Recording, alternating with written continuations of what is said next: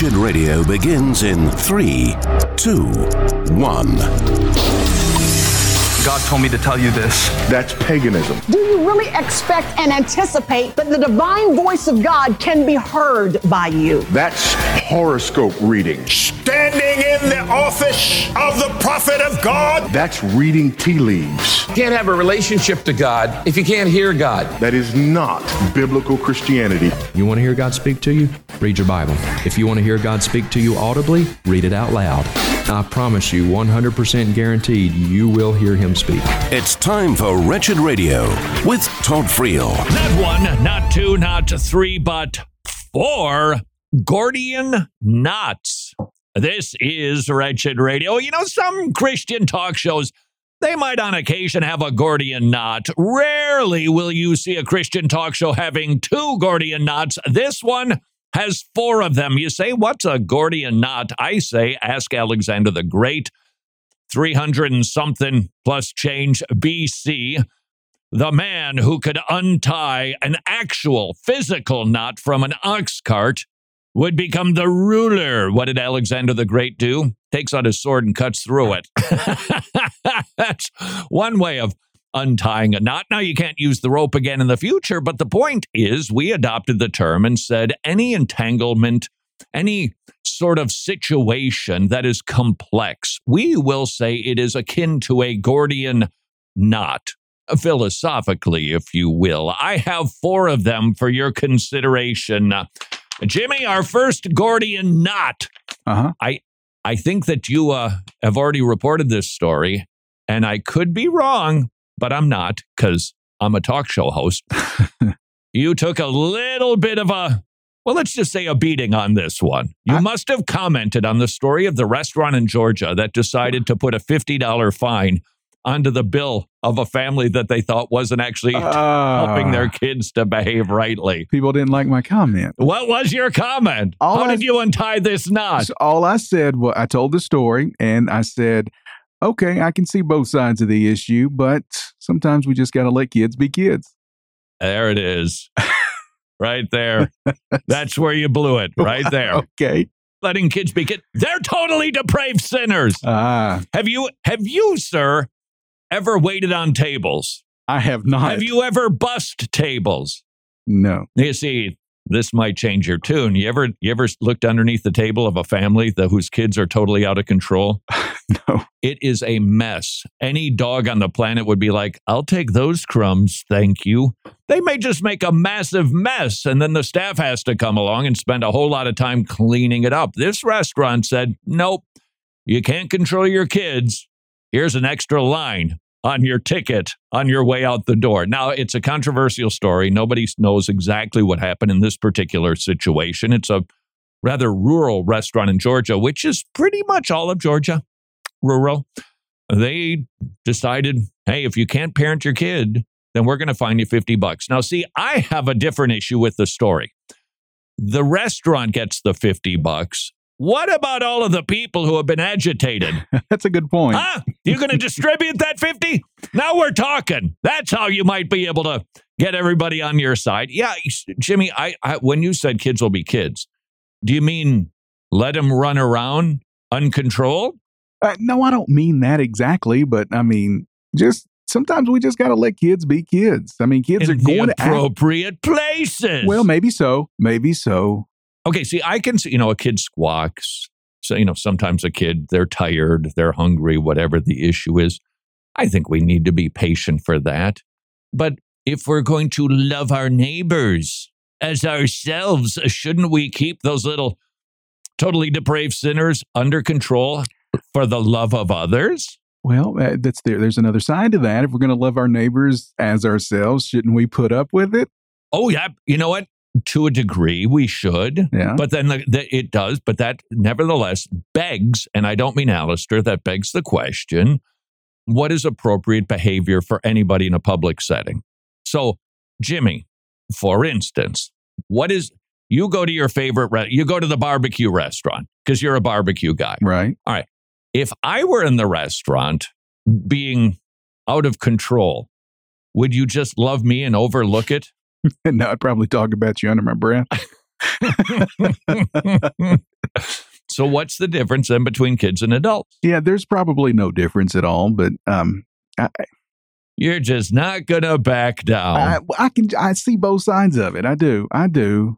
So I see a kid that can squawk, make some noise, but getting up, running around, or the what gets me is when the parent just sits there oblivious, as if there isn't a sound in the world. They're just their own voice. When the kid's sitting there squawking and banging and throwing and mewling, like, come on, mom and dad. That's your job is to teach them how to behave. We recognize that behavior isn't acceptable in a public place because we grow out of that. Rarely do you see a 40 year old. Let me know when that gets on your nerves. So, wouldn't that the same be for a four year old? And it's the parent's responsibility to get it under control. We're trying to eat here, and the prices are outrageous enough already. Apparently, we're going to disagree on this one. Well, That's okay. That's okay. You have every right to be really wrong. And I respect that about you, Jimmy. thank you. I'm committed to being wrong. And you do it so well. Gotta gotta give credit where credit is due. I'm a Barnabas kind of guy. All right, Jimmy, how's about this? The restaurant has every right to create whatever rules they want to discriminate against parents who let their kids be kids and ruin everybody's meal. Uh, they absolutely do. so I say, if they want to, the public will make that decision. Right. I, I suspect you might be very busy at about four in the afternoon when all the seniors come to eat. But probably not many families are going to go to that if they feel like they could get slapped with a fine. All right. And if there's going to be a fine, though, there should be some rules. What exactly qualifies as good behavior of a child in a restaurant? Now, on the one hand, you have Jimmy's extreme of letting them run around like little terrorists. Didn't say that. On the other hand, you've got my extreme.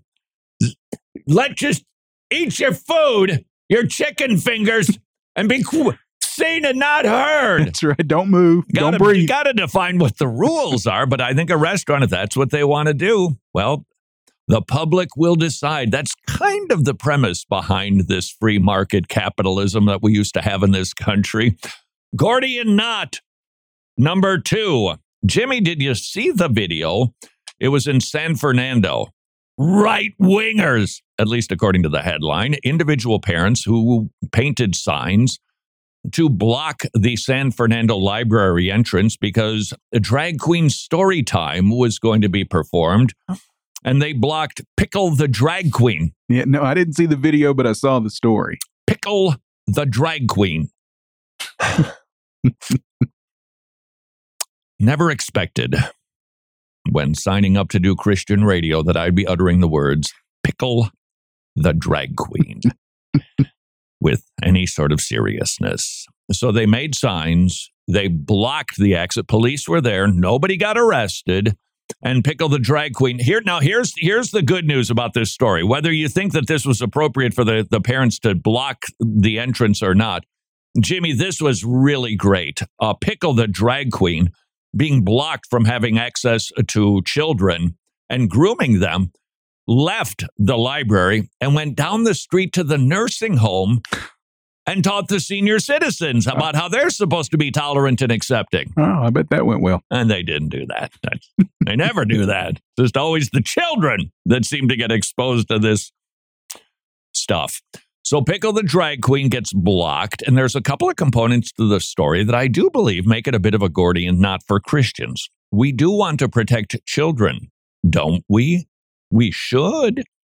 And as a community, which we seem to be lacking these days because we have no rallying point anymore, nevertheless, aren't we called upon as Christians to protect children? Now, it starts with my own children, and then it expands, I think, in concentric circles, working its way out as much as we can possibly have any sort of influence. But protecting kids, it's a good thing. Having Pickle the drag queen, go ahead and just say that with me. Pickle, come on, Jimmy. Oh, Pickle, Pickle the drag drag queen. Kind of It's kind of fun. in a I'm sick to my stomach kind of way. That's right. Fun. Uh, that that we that we should be willing to speak out against things like this. the where it gets a little bit tricky and Gordian knot like is this is a public library. And I think that's tricky for two reasons. Number one, it's a public place and you're the public, but it also means that the public has access to using it. Furthermore, these parents that were standing there, not all of them, some of them were just standing with signs blocking the entrance. Others were yelling at Pickle. To those of us who know Pickle the drag queen, uh, we uh, kind of on a first name basis. So they're yelling at Pickle, basically calling him a pervert and stay away, you pervert. I think that line is pretty easy for the Christian. I don't think that's necessary. I, I, I think that we can describe those activities biblically. Calling somebody a name, I, I don't, I don't even think that context allows that and certainly doesn't demand it. It would be as if somebody were trying to break into your house. You probably wouldn't, you terrible burglar, stealer, thief. We probably wouldn't call them names. I just don't think that was necessary. Should a Christian, however, be blocking the public library? That would be the Gordian knot. Jimmy, would you block Pickle? I don't think so. So you hate children. On the one hand, you want to let them run around the restaurant and destroy the place for everybody. On the other hand, you want to let him get exposed to Pickle the drag queen. I'm just so confused. Got it. This is Wretched Radio. So, you aren't convinced of the importance of training godly men to rightly divide the word of truth in churches internationally? Well, then, we'll let Paul Washer convince you. You have to support men who are elder qualified proclaimers of the word. When we support a man coming out of TMAI, we know not only that he is properly trained, but we know that he will still be supervised. Would you please join TMAI, the Masters Academy International, in advancing the good news of the gospel of Jesus Christ through expository preaching in local churches around the globe? It's a magnificent ministry and it's so important. Please consider partnering with TMAI at wretched.org slash pastor, wretched.org slash pastor. Thank you for supporting Indigenous pastors around the world. Hey, thanks for listening to Wretched Radio today. You know what they say, there's nothing like curling up with a good book. I would like to alter that to there's nothing quite like curling up with a good resource from wretched.org. But have you ever thought about taking that a step further? Don't worry, we're not talking about anything crazy like selling your car to fund our ministry, unless you really want to. See, we've got this amazing group of people called Gospel Partners who help us to reach millions all over the world with the gospel of our Lord Jesus Christ. And so we're not saying to you that you have to become a gospel partner, but it is certainly worth a prayerful consideration. Take our friend Mark, for example. He recently wrote in to say, quote, Your willingness to address all topics regardless of popularity is what keeps me coming back to Wretched. So are you ready to help us tackle even more possibly unpopular topics with grace and truth? Well, becoming a gospel partner is simple and easy. Just visit wretched.org slash donate or text the word wretched to the number 44321. Wretched. Amazing grace, amazing gospel. I believe in a culture of life. One of the most impactful moments of my life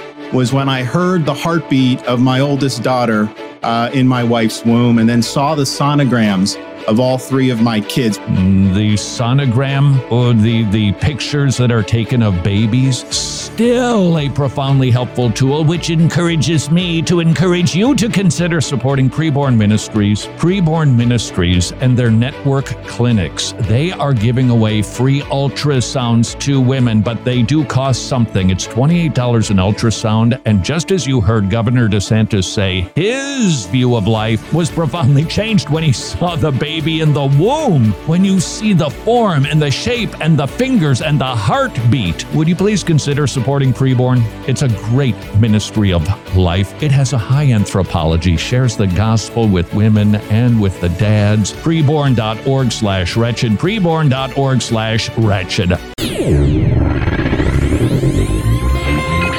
Important dates in Christian history. 1738. John Wesley's conversion eventually leads to the founding of the Methodist Church. Although he had no intention of forming a separate denomination, Wesley's followers left the Anglican Communion and founded churches throughout England and America. This is Wretched Radio with Todd Friel. Welcome to the think tank known as Wretched Radio. Jimmy, we've got a solution for the restaurant in Georgia that wants to find the parents. I think we found one. A cry room. Yep. Just get if your kid's acting up, do what we do in church. Just send them off to the cry room and everybody's happy. The parents don't have to pay a fine. The restaurant owner doesn't get thrust into the spotlight. And then you don't take a shellacking for saying kids will be kids. That's right. It's just a win win, win win win. Uh, we have a number of Gordian knots for your consideration. One that is related, I think, to Pickle the drag queen would be the story up in Toronto of a 50 year old man who put on a woman's Speedo to participate in a uh, race, a swimming race, with 13 year old girls. You're the parent. You show up at the swimming race. Your daughter has been training, very excited for the day's activities, and a 50 year old dude steps up to the starting blocks. Mom, dad, what are you going to do? dash the hopes of your child, take them out of the race to make a statement? Do you let the daughter swim? Or do you do something else from the stands? Or do you have the right to jump up, go out onto the swim deck, and stop the whole affair and make a scene? What should a Christian parent do? I think we're all feeling this tension, aren't we? So much insanity and it's affecting our children. We, we, we do feel the need to do something. Is it ever right for a Christian to participate in some sort of response that shuts the place down, that blocks Pickle the drag queen, that doesn't allow the 50 year old dude to swim with the 13 year old girls? And if so, how do we do that? Can we yell? Can we make a scene? Can we point? Can we mock the people who organize it? I don't think that's necessary, but I have to confess, I don't think that it is wrong for a Christian to inject him or herself in a, re- in a respectful way and point out the absurdity of the situation and to ask parents to come together to say, this is simply not appropriate. Either all of our daughters are are going to suffer from this or that guy has to go to the men's locker room and change and go do something else but he's not going to be swimming in the pool. Can we do things like that? I i think so. I think there's a line and it gets a little bit tricky as to how far you push it. You know maybe when the police escort you away you've perhaps gone too far. Nevertheless it seems that we should be able to do that for the sake of children. Mm, that would be the courageous thing. That would be the we recognize that there are people who are weaker who need defending. That seems right. How we do it, I think, is the trick. If we get hysterical, if we call that guy names, if we call the organizers dumb for not recognizing how absolutely absurd this is. I don't think that's that's Christ-like. But can we ever, in a respectful way, tip over tables? Yeah. Jesus, if we're going to follow the pattern of Jesus, his was a theological issue. Now, it wasn't a moral issue out in society. It was inside of the temple. He was concerned that his father's house was being turned into uh, just pitching stuff selling, making money off of the poor people. It wasn't a religious activity at all. He turned over those tables. Can we do likewise in our culture? Not sure we can tip over tables, mm, but I do think that we can certainly say something. And shouldn't we be saying something at this point? Shouldn't we be somehow expressing when we're involved? Here's more to the Gordian knot. I think it's one thing if your child is swimming in that race and the 50 year old guy comes walking out versus I've heard this is going to happen and then I go look for it. I think you might have some Christian disagreement on that, but seems we should have the biblical authority to protect our own children, shouldn't we? Jimmy, you're at the race. Uh huh. Out comes the 50 year old man to swim with the girls. You I- doing anything about that? I, I think I am. Right? Do, you, do you get to call them names? I, no, no. But I do think I go and speak to him if I can get to him. You go directly to the guy. Yeah, yeah, yeah, yeah, yeah, yeah. Oh, not to the organizers. Well, you, you go straight to him. Yeah, you might speak to the organizers too, but I think he's the one with the with with the um the dead heart. I mean, I think that's Well, that's true. that's where you start. I think if you can get to him. If you can get to them. Yeah. Gordian knot number three. Israel's response to Hamas. You say that doesn't appear to be very Gordian like. It seems pretty straightforward. They were attacked. They can defend themselves. And I agree with that. But if, if, not everybody is, but if you are a proponent of just war, if you recall, it is a theory that really began ancient times. Thomas Aquinas refined it. And it's not to justify war, it's to make sure that behavior in war is executed justly. And Christians have adopted, I think it was was it Aristotle I think that maybe started this concept that there should be some rules to war. Basically, we've concluded 5 6 7 different aspects of what makes a war just. Number 1, just cause. It's resisting aggression to defend those who are under assault just intent. It's to secure justice for all involved. So, no revenge, conquest. We don't go into just obliterate because, hey, you throw a rock at us, we're going to drop a boulder on you. Number three, last resort. You try everything else. Number four, it's got to be legitimate authorities. It's got to be a government and a government. Number five, limited goals. If the purpose is peace, annihilation of the enemy or total destruction isn't acceptable.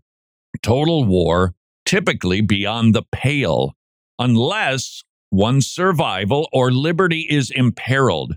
So there's there's got to be some limitations to what we're trying to accomplish here. Number 7, that's right, I skipped number 6. Non-combatant immunity. No war can be just which does not disqualify non-combatants as legitimate military targets. And then you've got number 6, and I think that's where the Gordian knot comes in along with number 7. Proportionality. Will the human cost to both sides be proportionate to the stated objectives and goals. So the goals and the objectives, they need to be just. They need to be reasonable. They need to be proportionate. Does the good gained by resorting to armed conflict justify the cost of lives lost and bodies maimed? Those are the soldiers.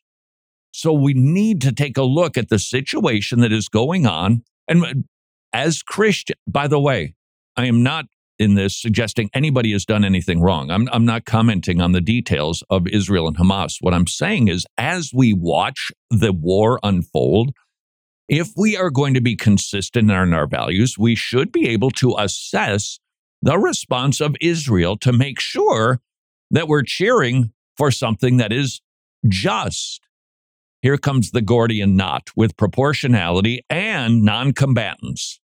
Hamas likes to take civilians and put them in sites that they know Israel would like to destroy because they know that Israel has something of a conscience and they don't want to do that. And of course, they don't want to do that. Nobody should want to do that. And ultimately, the people, if there are deaths in that situation, the people responsible certainly would be Hamas. But it is a Gordian knot to try to untie this just war theory with an enemy that puts individuals who are civilians in harm's way. Furthermore, as you start to take a look at the totaling of the deaths from the initial assault to the response, you got to be keeping track of that. Well, how do you know what number is correct? Richard Land is actually writing a number of articles on this subject, and I I think he points out the really thorny question revolves around proportionality. When does the human cost of the military objective to be gained become so disproportionate it morally outweighs the military gain? If, if, at what point can civilian casualties override the military gains? If we, we got to take that place out, man. That's just key in this battle. But wait a second, they put 200 civilians? Ah, that's a knot. This is what Richard Land writes. The lower the goal sought, the lower the threshold at which the civilian casualties would outweigh the gain sought. If their goal, if Israel's goal in this instance is to destroy the terrorist organization Hamas to protect generations of people, then, according to just war theory and Richard Land's take on it, there there can there can be more casualties involved because it is a bigger scope that would be esteemed hopefully just. Therefore the casualty number can go up. Sounds simple. It's not. And even as we cheer for the success of Israel nevertheless if we're going to be consistent Christians we just want to make sure as this thing is rolling along that we continue to apply what I think is a biblical just war theory. This is Wretched Radio. And it's now time for a Wretched News break here on Wretched Radio. I'm Jimmy Hicks. We start with news from Senator Ron Johnson, who's demanding that the FDA and the CDC disclose when they first knew the COVID vaccines could cause seizures in children. Seizure rates spiked in kids after the shots rolled out, yet the CDC still claims that they are safe and effective. Johnson sent letters requesting the info but has gotten no response. Surprise, surprise. Well, the American Academy of Pediatrics has issued new guidelines telling doctors to promote transgender ideology and graphic sex ed. Yeah, they instruct pediatricians to affirmatively support gender transitions in kids and provide LGBTQ resources. However, experts are arguing that this approach can increase mental health issues. Yeah, I would say so. The AAP also recommends sex eds starting in elementary school, which concern many parents. Yeah, I think it concerns most parents. A British couple is trying to transfer their critically ill three month old baby to an Italian hospital after losing their appeal to continue life support in London. Doctors want to remove care, but her parents argue that she is stable. The European court rejected their plea to halt the hospital's plan. However, they're urgently negotiating her transfer to a Vatican owned children's hospital. Well, an American who claims to be in a lesbian relationship is suing the country of Japan for not recognizing her his transgender identity and same sex partnership. The person is, I, I, don't know if this is a boy or a girl, but the person is arguing that Japan's absence of laws on gender self identification and gay marriage violates their human rights. Not everybody is required to recognize that you feel the way you feel about how you feel. I don't even know if that made sense, but in my head it did. Well, Joy Behar is in the news again, and this time she's making false claims. That's about all she makes. False claims about AR 15, saying that they, quote, blow away and pulverize deer when used in deer hunting. In fact, many hunters use AR style rifles responsibly for hunting. Behar's comments just show how a failure to even do a minute amount of investigation on what you're actually talking about fuels attacks on gun rights and other things. But if she would have just done one minute's worth of investigation on what she was talking about, she wouldn't have made those comments. But no, let me take that back. She probably would and still made those comments. And that's been today's Wretched News Break. More Wretched Radio is straight ahead. I'm Jimmy Hicks. Books of the Bible. The book of Daniel is about one man who submits to God above all else and God's faithfulness to his people in all circumstances. Daniel's prophetic visions teach us that God raises up and tears down kingdoms. All earthly kingdoms will pass away, but God will establish an everlasting kingdom. This is Wretched Radio with Todd Friel. So many opportunities. Hold on. Oh, thank humanity. Film at 11. This is Wretched Radio. Look out! We've got a fifth Gordian knot. Jimmy, where if there's if if they get whatever the Christian radio awards are, I'm telling you, who else has five Gordian knots? And before we get to Jimmy's fifth knot, um, might I perhaps just echo what I hope I made clear with our fourth Gordian knot regarding Israel and Hamas and the proportionality of the response of the nation that was wickedly attacked? I was not judging Israel. I, I, I wasn't stating any. I'm not thinking about the, what was it, the hospital. Uh, there was a church and all of those details. I'm, I'm, I'm not making a commentary about that. I am saying, though, as we watch a war, any war, that there needs to be some biblical principles that help Christians to determine is this something that I can support or not? That's all I was encouraging. And it ain't easy. We have to recognize that. Proportionality in war is tricky business, making sure that somebody who flicks your ear, you don't turn around and hit him in the head with an anvil. It needs to be proportional. But even that gets dicey. Why? Because of the stated objectives. I, I think Israel has made it clear they want to wipe the Hamas off the planet. Okay, that's a bigger goal, isn't it? Than, than just, hey, you hit us, we're going to defend ourselves, and we're going to respond. Propor- it, it, it kind of expands the goal. And we've got even question okay, is that something that is good? I think it is because of the wicked atrocities that that organization has committed now for years. This isn't a one off situation. But as we take a look at Israel's response, their determination to put an end to Hamas, we still need to ask is that a just objective?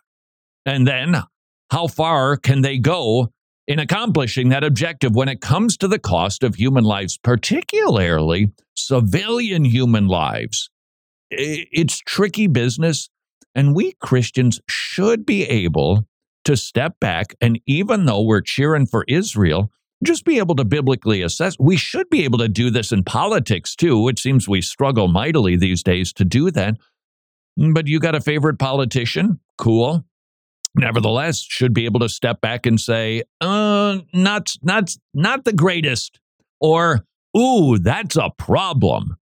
And it doesn't undermine our affirmation of said politician, but I do believe that it makes us honest Christians, that we're consistent in our assessment of human behavior, even with when it's somebody that we like.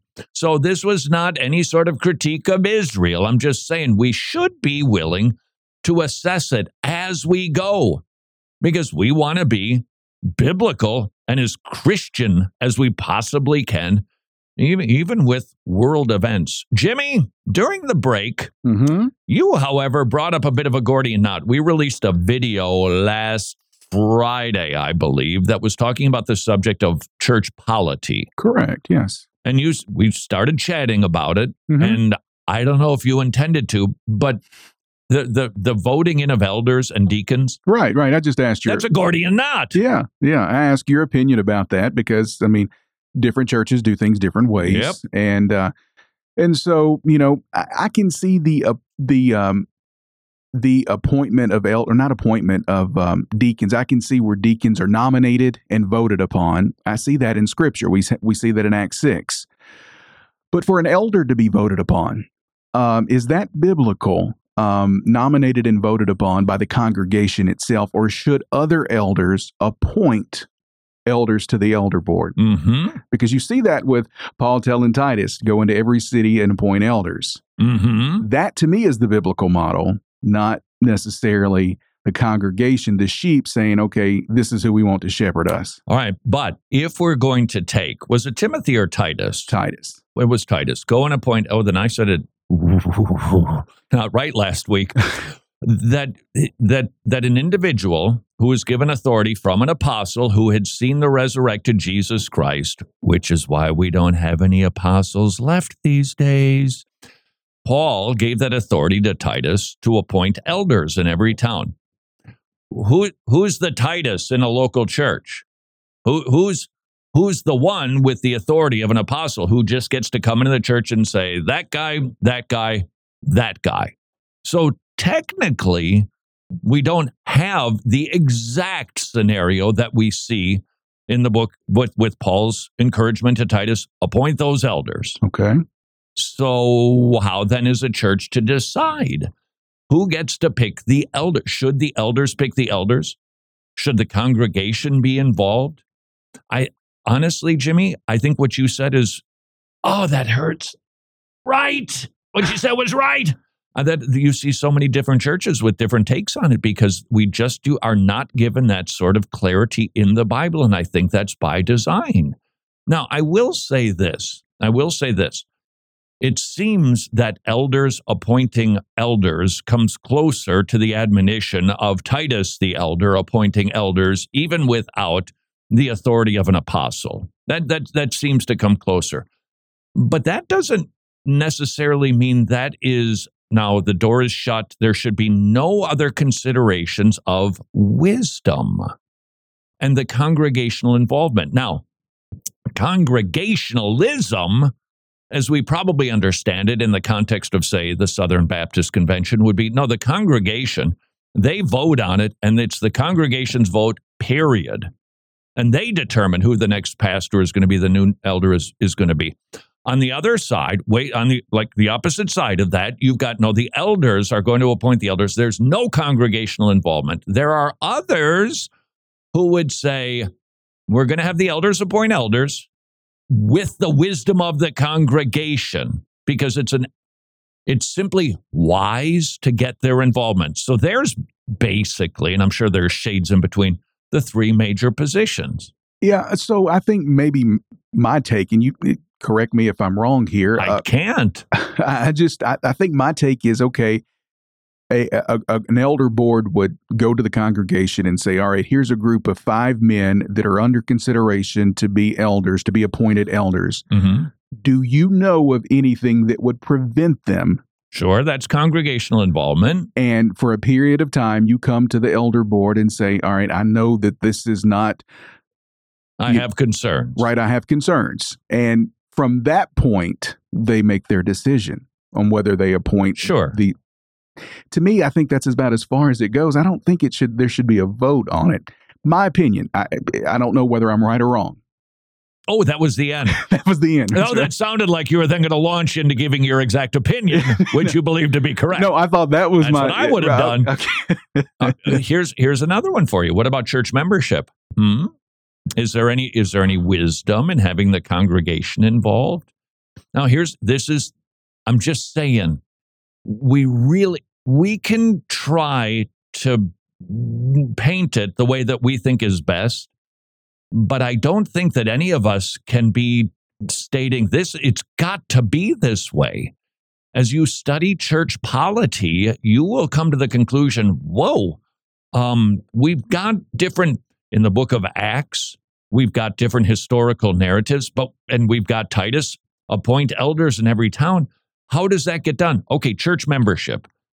Most churches, not all, but I would guess most churches have some sort of vetting process before somebody becomes a member.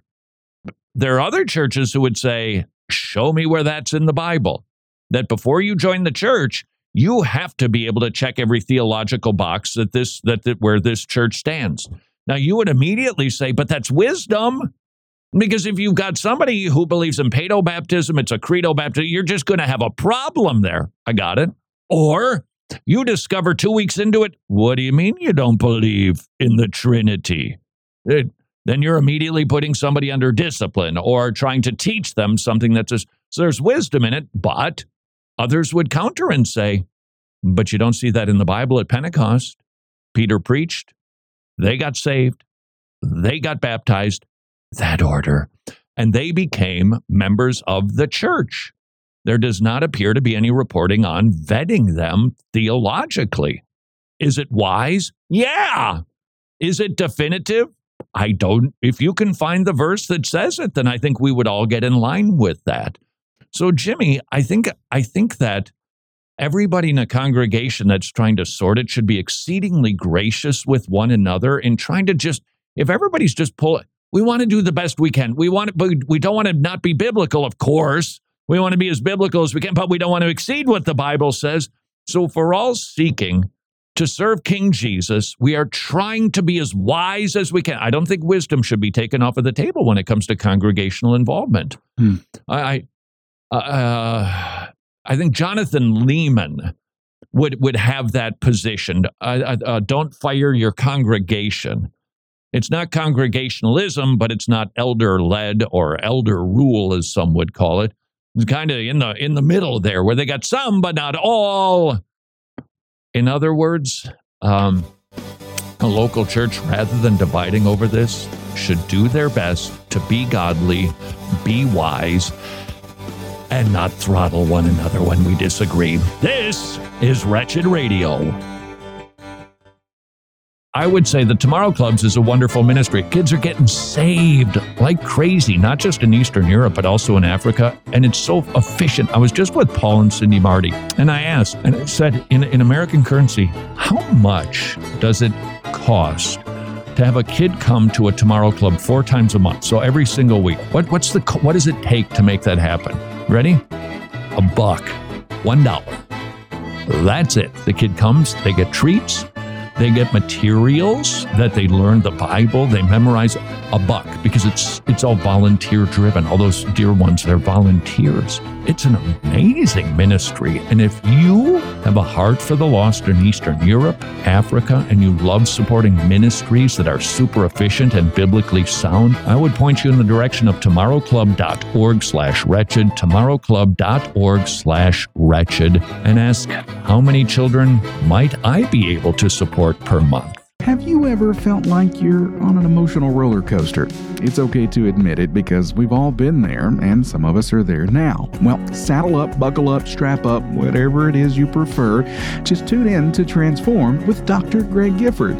It's the podcast you quite possibly have been waiting for because it's the place where anxiety, loneliness, depression, and fear come face to face with the Bible.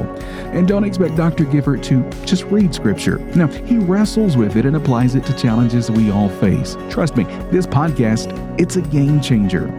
And it must be for me to say game changer because I loathe that phrase. But that's exactly what Transformed with Dr. Greg Gifford is. It'll help you and it will empower you to help others too. You'll be throwing out biblical wisdom like you're in Solomon's court. New episodes, they drop every Saturday morning at transform.org slash podcast or wherever you usually listen to podcasts. Trust me, you'll be glad you listened if you happen to be staring down the health insurance barrel and you are groaning because you're going to have to figure out what do we do? Could we change? What do we get in November when it's open enrollment month? That barrel can be removed because every day is enrollment day at Medi-Share. Would you please call them if you're dealing with the health insurance blues? please take two minutes out of your day and give them a call at 844 34 Bible. 844 34 Bible. If you're not familiar with Medi-Share, it's affordable biblical health sharing. Average family saves $500 per month. Average. Their ratings high. Teledocs please check out Medi-Share by calling them, finding out how much your family will save, or you can visit Medi-Share.com slash wretched, Medi-Share.com slash wretched, where every day is enrollment day at Medi-Share.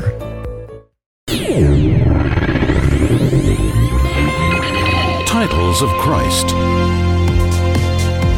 In the Bible, Jesus is given many titles that teaches us about who he is and what he has done. Jesus is called the wisdom of God. The wisdom of man says we can earn God's favor through good works, but the wisdom of God is made known in Jesus Christ. God in human flesh, put to death on the cross to grant us forgiveness we cannot earn. This is Wretched Radio with Todd Friel. Would like Jim Ignatowski. Ah, would like to get to the gossip, but no, this is Wretched Radio. Jimmy suddenly voices his definitive opinion during the break regarding who should appoint elders. You believe that there is only one group that should appoint the elders. I, I think in the end, yeah, I think the elders the elder board, the current elder board, should appoint new elders. Okay. Yes, I think they should vet men that they believe and they recognize are qualified. They should vet them, and then they should present them to the church for the church for uh, during a period of time that the church, the congregation, would then come to them and say, "Okay, this guy is not above reproach. All right, I know this about him. I have concerns." And then at the end of that period of time, then the elders themselves decide and appoint which men will will join them. So you're a congregationalist. No, I just don't think there's a vote there. I don't think the congregation they do vote on deacons. I believe. All right, here's here's a, here's a question for you. hmm Let's just say your model. We're going with that. The elders are are making the vote. What percentage of the elders need to affirm the new elder? I think it should be unanimous. What Bible verse is that? Unity in the body. Say- okay, uh, yeah, Ephesians okay, 4. okay, unity, but there's also some wisdom. You can all kinds of funky things happen on elder boards with power and who stays and who goes. And you got yourself a rogue. And if hey, if the rogue doesn't vote against himself, the rogue gets to stay. So it's it's just a it's a little bit tricky Right. because there's different churches that would indeed say 100%. If you if we're going to call a new pastor, it has to be 100 a new 100%. Some would say nope, eh, there's a percentage, two thirds. Some say 50%.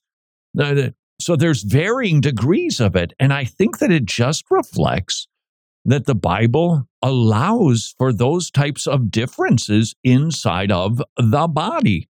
And Jimmy, you should bring your take, which I uh, actually agree with, to your church and contend for that, Uh-huh. recognizing that there are other people who have got they can make some pretty valid reasons for other for other sorts of polity.